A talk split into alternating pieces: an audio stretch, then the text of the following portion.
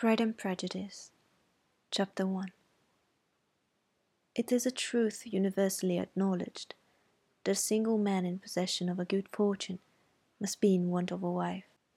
However, little known the feelings or views of such a man may be on his first entering a neighbourhood, this truth is so well fixed in the minds of the surrounding families that he is considered as the rightful property of some one or other of their daughters. My dear Mr. Bennet, said his lady to him one day, have you heard that Netherfield Park is let at last? Mr. Bennet replied that he had not. But it is, returned she, for Mrs. Long had just been here, and she told me all about it. Mr. Bennet made no answer. Do not you want to know who has taken it? Cried his wife impatiently. You want to tell me, and I have no objection to hearing it. This was invitation enough. Well, my dear, you must know. Mrs. Long says that Netherfield is taken by a young man of large fortune from the north of England.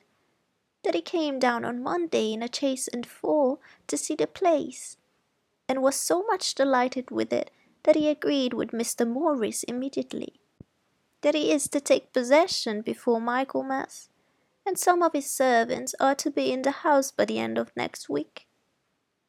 What is his name? Bingley. Is he married or single? Oh, single, my dear, to be sure. A single man with large fortune, four or five thousand a year. What a fine thing for our girls! How so? How can it affect them? My dear Mr. Bennet, replied his wife, how can you be so tiresome? You must know that I'm thinking of his marrying one of them. Is that his design in settling here?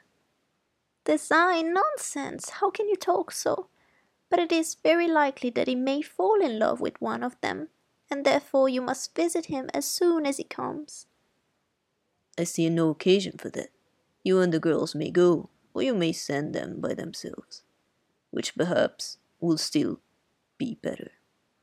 For as you are as handsome as any of them, Mr. Bingley might like you the best of the party. My dear, you flatter me. I certainly have my share of beauty, but I do not pretend to be anything extraordinary now. When a woman has five grown up daughters, she ought to give over thinking of her own beauty. In such cases, a woman has not often much beauty to think of. But, my dear, you must indeed go and see Mr. Bingley when he comes into the neighbourhood. It is more than I engage for, I assure you. But consider your daughters. Only think what an establishment it would be for one of them. Sir William and Lady Lucas are determined to go, merely on that account, for in general, you know, they visit no newcomers. Indeed, you must go, for it will be impossible for us to visit him if you do not. You are over scrupulous, surely. I dare say Mr. Bingley would be very glad to see you, and I will send a few lines by you to assure him of my hearty consent to his marrying whichever he chooses of the girl, though I must throw in a good word for my little Lizzie. I desire you will do no such thing. Lizzie is not a bit better than the others, and I'm sure she is not half so handsome as Jane, nor half so good humoured as Lydia. But you're always giving her the preference. They have none of them much to recommend them, replied he. They are all silly and ignorant, like other girls. But Lizzie has something more of quickness than her sisters. Mr. Bennet, how can you abuse your own children in such a way? You take delight in vexing me. You have no compassion on my poor nerves.